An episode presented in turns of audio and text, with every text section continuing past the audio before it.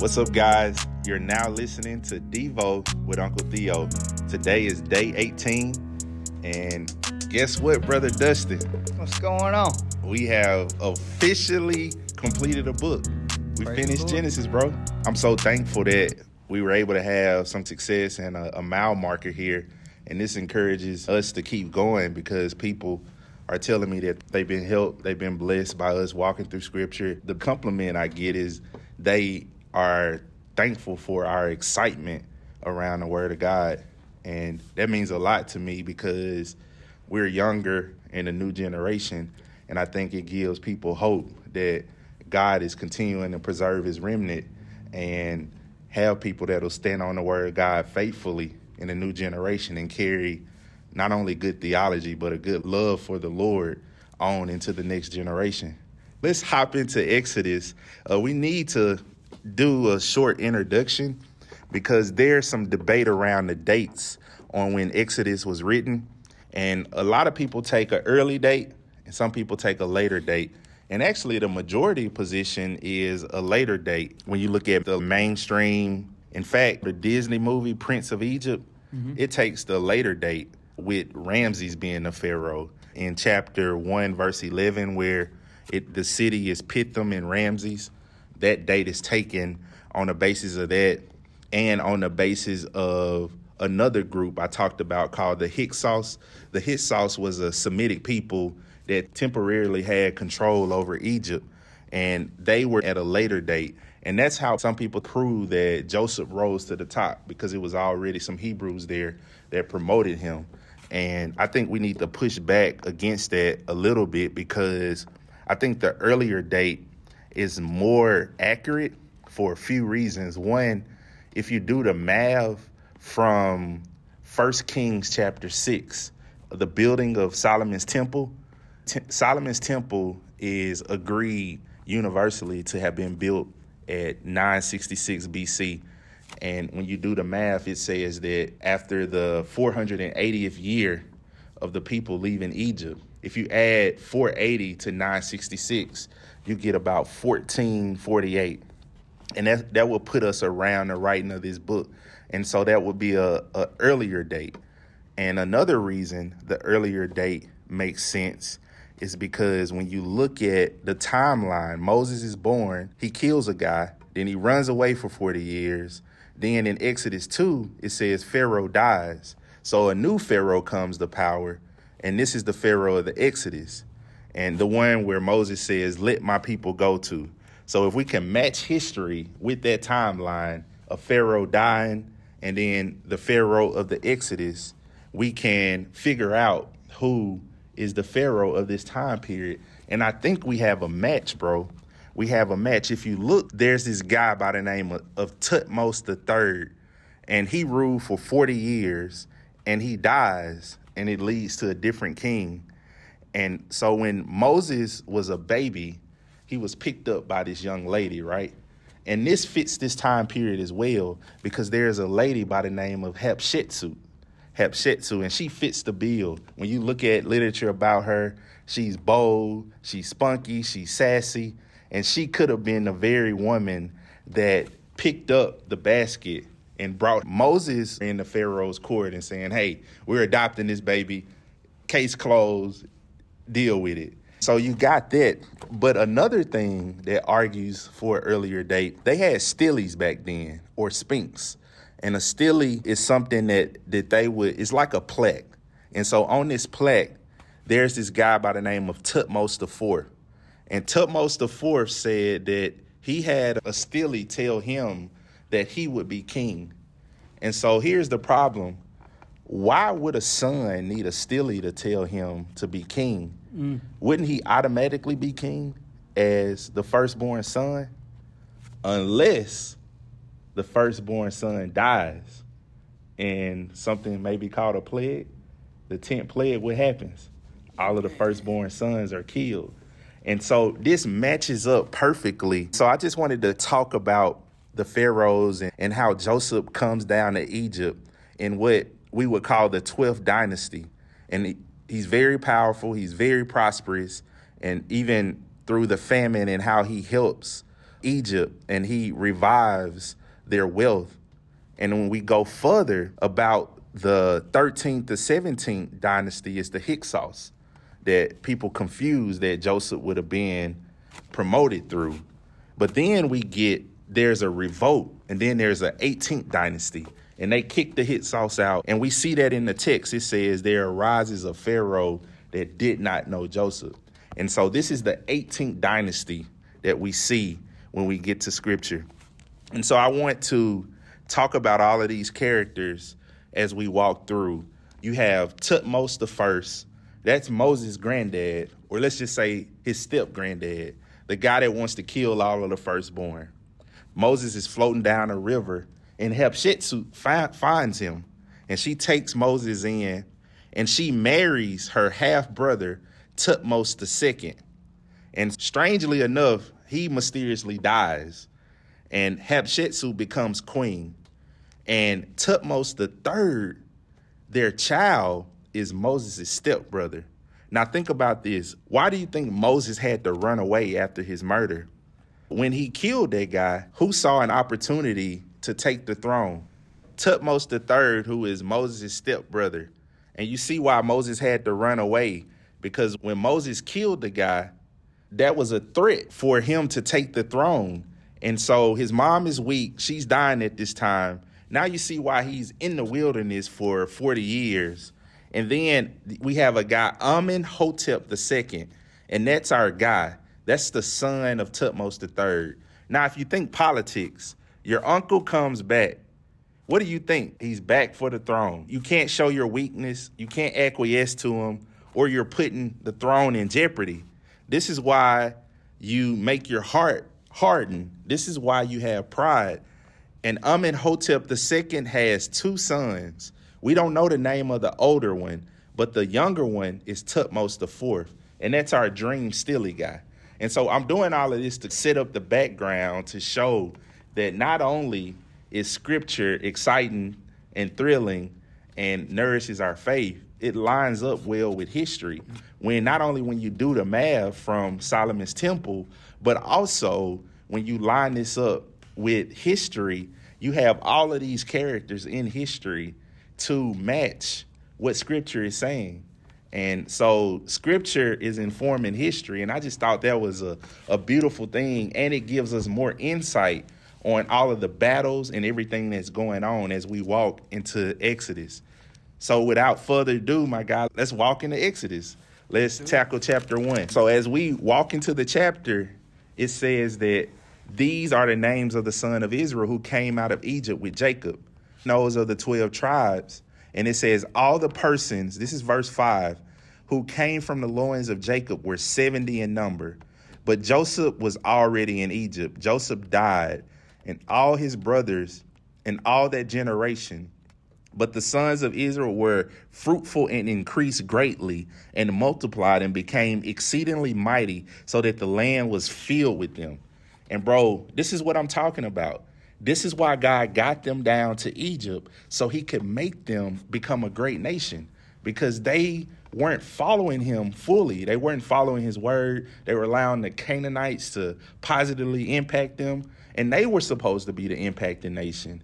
And Judah was messing up there. Other people were messing up. You saw Esau marrying outside of the tribe. You saw Ishmael marrying outside. And when Judah started doing it, his God said, okay, hold up, I'll fix this. And so he gets Joseph in slavery as a deliverer, gets them here. And look at the fruit of that, bro. They are fruitful and increase greatly and multiplied. And the estimation of that, conservatively speaking, is about two to three million. And I'll show where we get those numbers from a little later. But we got a problem in verse 8, bro. It says, Now a new king arose over Egypt who would did not know Joseph. Mm. Bingo. We got a problem because Joseph is very influential. He's second in command. Now we got a, a Pharaoh that doesn't know him. And so this is about to cause major problems. But you got to look at it from a different side of the coin. This is God's providence. Why? Because now he can get his people out. Through the oppression of Pharaoh, he can push his people back into the land. Man, just Talk to me about that for a second, like how God has just played chess with all of this and set up his people just the way he wanted to, using sin, using people's uh, hatred toward one another, using baby making contests, using idolatry, using lying, using deception. Man, every sin that man has accomplished, God has superintended and turned that evil to good. No, absolutely. It's beautiful because we're learning more about God's character as we go. We're seeing the sovereignty of God. We're also seeing uh, God being a promise keeper, right? Man, that's it. And so the way this Pharaoh operates, he said in verse 9, he said to the people, Behold, the people of the son of Israel are more mightier than we. Let's deal wisely with them, else they multiply, and in the event of war, they will join themselves to those who hate us and fight against us and depart from the land. So they appointed taskmasters over them to afflict them with hard labor, and they built for Pharaoh storage cities. This is how he was harder on them. In verse 13, the Egyptians compelled the sons of Israel to labor rigorously, and they made their lives bitter with hard labor in mortar and brick and all kinds of labor, all their labors which they rigorously imposed on them. So in verse 15, and the king of Egypt spoke to the Hebrew midwives, and he said, When you are helping the Hebrew women to give birth, and see them upon the birth stool, if it is a son, then you shall put him to death. But if it is a daughter, then she shall live. All right, hold up. Wait a minute. Let's pause. Let's put some brakes on this. Talk to me about this, Dustin. All right. If I ever was watching the news and the president say, we're going to put all of the boys to death and you can let the girls live, I'm not just going to say he's a wicked pharaoh or a wicked president. I'm to go a little further. I'm to say this is demonic. It's something deeper here. And if you search, if you follow our theme, where Genesis 3:15, this is why we beat this nail to death, that there will be enmity between Satan and God, and the seed of Satan and the seed of God. And so, if the seed of Satan knows that the seed is on earth and is going to come through Judah now, because Satan has ears, right? He heard those prophecies. If you're Satan, aren't you around the most important events of life? Satan isn't omnipresent. Satan isn't going to be messing with Theo and Dustin. Satan is sending millions out for us. We hadn't made it to that level yet. Mm. But Satan is going to be around. Like today, where is Satan? Satan is in international politics, fooling around with the Pope, fooling around with great big false teachers, and get this, fooling around with some of our biggest Bible teachers who are very influential, causing them to fail and stumble and testing them. And so Satan is here in this moment using Pharaoh to kill all of the firstborn males. Man, talk to me about that demonic plot. We've seen it over and over. Man, it's almost like when Satan saw that God's promise was coming true, that he was going to make them a great nation, they start having all them babies, and he said, "Oh no, we finna we finna knock that seed Got to off. Put brakes on this. Yeah, we finna try to kill it." But look at what happens. It says in verse 17, but the midwives feared God. Amen. Hallelujah. Look at this. They feared God and did not do as the king of Egypt had commanded them, but let the boys live.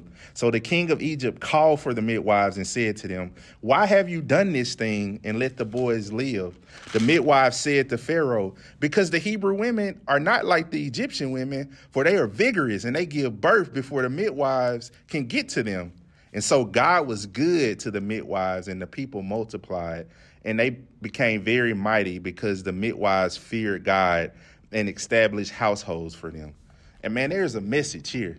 God has promised the Abrahamic covenant. He's promised the Genesis 3:15 promise.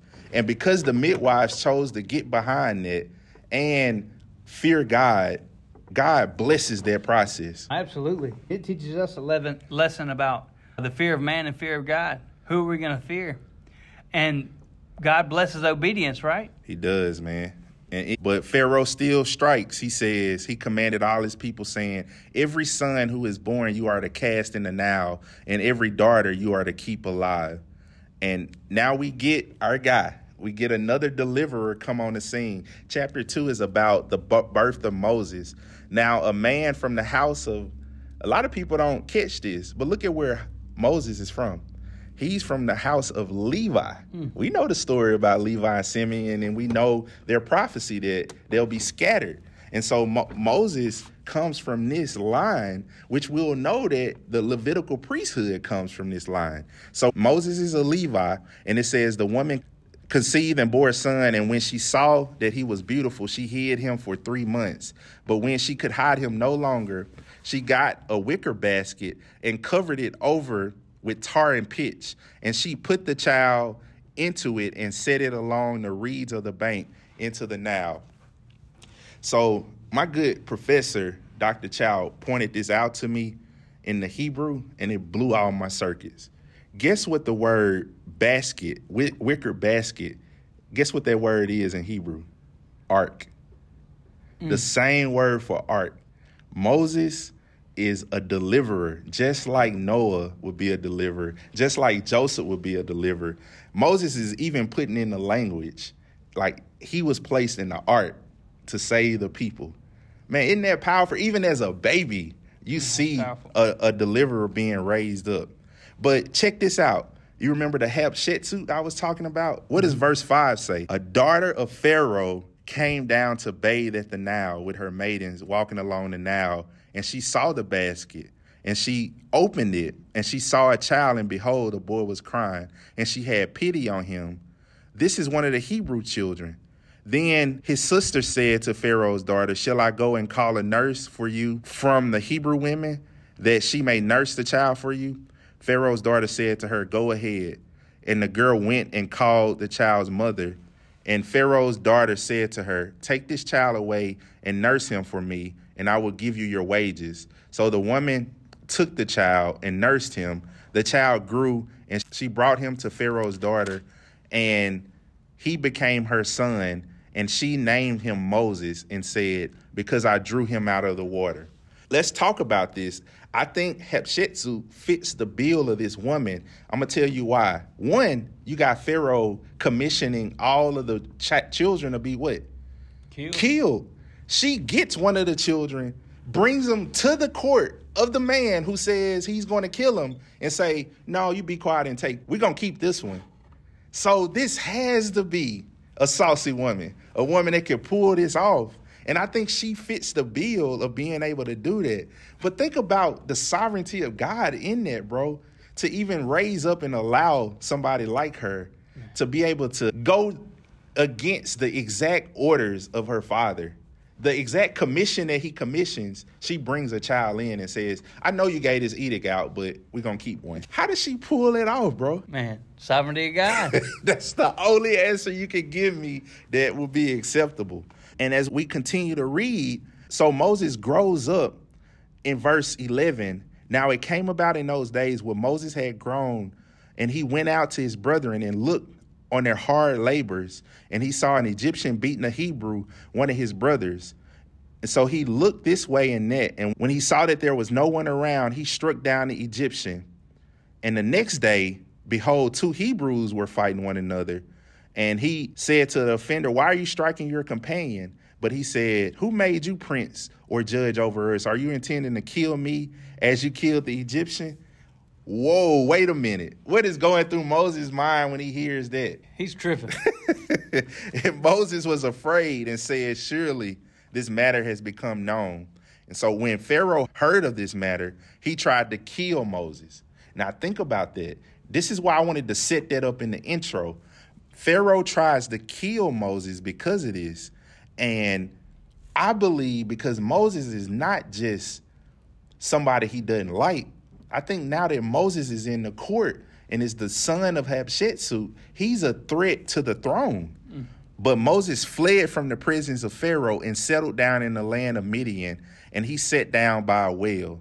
And so, in this context, Moses is going to meet his wife, and his wife is right here in verse 21, it says, Moses was willing to dwell with the man, and he gave his daughter Zipporah to Moses. She gave birth to a son, and he named him Gershom. And he said, I have been a sojourner in a foreign land. And I think the same thing that we've talked about over and over God has to develop his man. And so you see Moses striking out in murder, defending people. He's got the Peter spear, bro. He's standing out there hopping on water. He's cutting the ear off. He's getting after it for the Lord. But the Lord has to work on his men and humble them and humility growing in him. He's saying, Look, I'm just a sojourner in a foreign land. This is a guy who could have possibly been Pharaoh, bro. Now he's talking like this, and he's going to be in the wilderness for 40 years.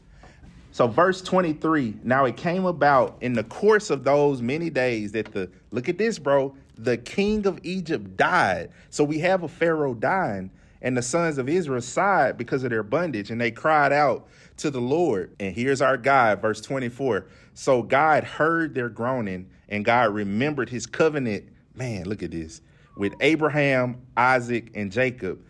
God saw the sons of Israel and God took notice of them. That is a prayer that we all need to pray. Remember what I said God remembering you is not, oh man, I was over here working on this people group and y'all prayed and I saw it and now I'm gonna start working on y'all. I'm sorry, I just had a backlog of requests. No, God is omniscient, He's omnipresent when he remembers you, he's about to place his affection on you in a way that has never been seen before. And we're to develop this word more.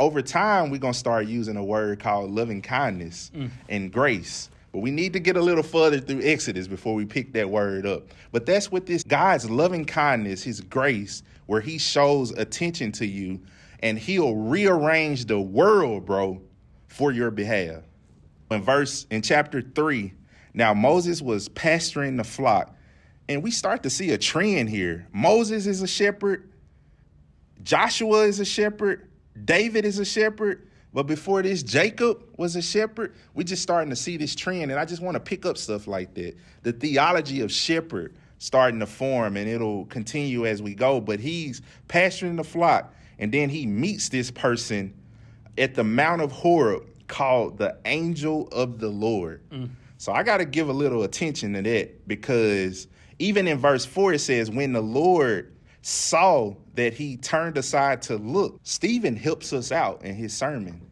He tells us who the angel, the messenger of Yahweh is. In Acts 7:30, Stephen calls him Yahweh. He calls him the Lord our God. And this is where a lot of theologians help us to show us that theophanies happen in the Bible, and some take it even further, like myself, that these aren't just theophanies. If it's a theophany, it has to be one of the three persons. Mm-hmm. And I take this as Christophanies. And so you'll see me trying to tease this out. I, I tried my best to do it in Genesis 19, where it says, The Lord on earth rained down fire and brimstone from the Lord in heaven. So let's continue to look at it here. So there's this burning bush, a blazing fire in verse 2. And in verse 4, when the Lord saw that he turned aside to look, God called to him from the midst of the bush and said, Moses, Moses. And he said, Here I am. He said, Do not come near here. Remove your sandals from your feet, for the place which you are standing is holy ground. He said also, I am the God of your father, the God of Abraham, the God of Isaac, and the God of Jacob. Then Moses hid his face and he was afraid to look at God. The Lord said, I have surely seen the affliction of my people who are in Egypt, and I have given heed to their cry because of their taskmaster, for I am aware of their suffering. Mm. And this is where we got to give some practical application. This is a God who's allowed them to suffer, of people probably thinking that they've been gone unnoticed of people probably thinking that their God doesn't love them, of people probably thinking that God looks out for everybody else but me, is telling Moses that I'm aware of their suffering and I've heard their cry. How many of us need to go back and look at texts like this when we have those type of utterances that, oh, yeah, I know God is good, but he's not shining down on me right now.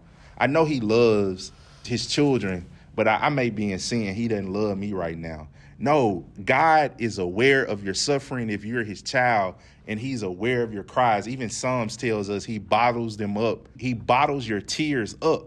Isn't that amazing, man? Isn't this something we could lean back on in our suffering, in our hardship? No matter when God comes, he's always going to come on time, and he is aware. How encouraging is that to know that the presence and the awareness of God is accessible to you at all times? No, absolutely. It makes me think too. Like God knows exactly what we need. We joke all the time, or not really joke. We say this is what we need to get to the next level, the next level in our spiritual growth in God. God knows what it takes to get to that next level, and sometimes, most of the time, it takes affliction, it takes hardship to build your character. The ESV says the last verse of, of chapter two, kind of cool he says it says that God knew. Man. Man, God knew what time it was. Yeah. He knew that he knew it was time to to move to the third phase of, of the operation. Man, I, I heard a famous pastor say that sometimes in your tears and in your cries, you don't know what to tell God. Your only cry to him is, Lord, you know. You know. You know. And that says it all, doesn't it? Man. Man, that's a biblical prayer, bro. Lord, you know. And I, I think, man, some of our prayers need to encompass that because the Lord know, knows all of the theology behind that prayer. You don't have to give all of these great pontifications or wax eloquent. Sometimes it just needs to be, Lord, you know. Man, and, amen. And as we ride out, we look at a very famous passage here when Moses asked him, he says, Then Moses said to God, this is in verse 13, Behold, I'm going to the sons of Israel, and I will say to them, The God of your fathers has sent me. Now they may say to me, What is his name? What shall I say to them? God said to Moses, I am who I am. And he said, Thus you shall say to the sons of Israel, I am has sent me to you. And so we got to stop here, bro, and talk about I am because I am helps us to understand the personal name of God. It's been stated in scripture before, but it hadn't been revealed and explained like this before. This is the first time we get explanation about God and his name. Uh, the technical designation for this is the tetragrammaton. It's YHWH, or in Hebrew, Yod, Hey, Waw, or Vav, depending on what kind of Hebrew you learn. Hey, so Yod, Hey, Waw, Hey, and that's Yahweh, bro. And so that's God's personal name He's revealed. What does that mean? There's a few things you can grab from here. Some people say this talks about God's eternality, immutability, or His self-existence. I think two things you have to grab out of this. One is His transcendence meaning God is other than in a category of his own. I am who I am. Nobody is in this category. No human, no angel. I am. I transcend all. And so you get that here. But also something else I think you get here, which is important, is he's relational, bro. He wants to be known. Why does he want to be known? Because he's revealing himself. He's revealing himself, and he just told Moses that he sees and he knows, like you said, bro. And so he says, furthermore, thus you shall say to the sons of Israel, the Lord, the God of your fathers, the God of Abraham, the God of Isaac, and the God of Jacob has sent me to you.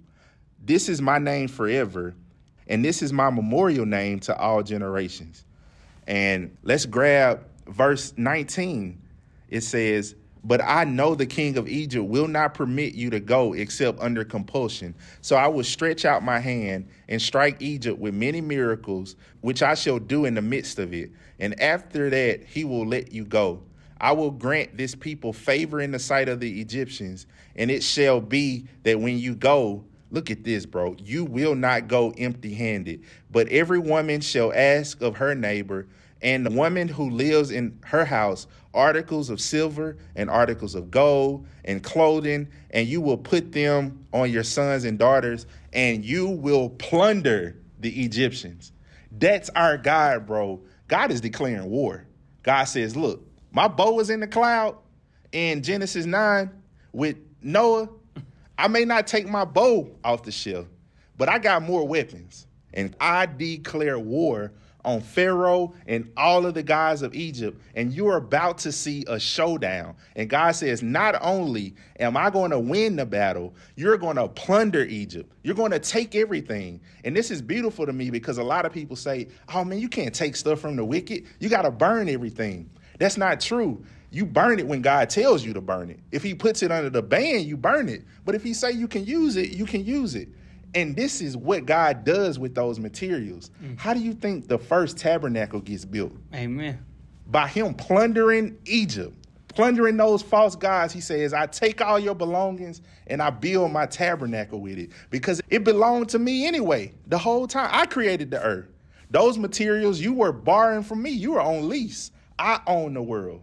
And so this is the God we serve. And it's about to go down, man. I'm excited to embark on this with you. Our God is about to declare war again. We've got our scene. We know he's about to fight gods. We'll try to name the guys that he's fighting. He goes to war with 10 guys. And we'll try to name them in practical application. Our God is a warrior, bro, and he fights for his people, which is the name of who? Israel, bro. You no longer have to strive against God. God will fight for you and he's about to fight for his people. Israel has a God who fights for him. Talk to me, bro, as we ride out. Man, we have a God that we can trust and a God who blesses, along with sometimes he has to knock us down. But he's a good God. Amen. And I'm glad I got a fighter on my side, aren't you? Amen. Because the devil is not playing tea time. no, not. He's not trying to sit down and play with dolls, bro. No. He's trying to take us out and we need a God who fights for us on our behalf. And I'm so glad to yeah. be on his team and on the right side of redemptive history. All right, let's wrap up there, man. We'll pick up chapters four through six tomorrow.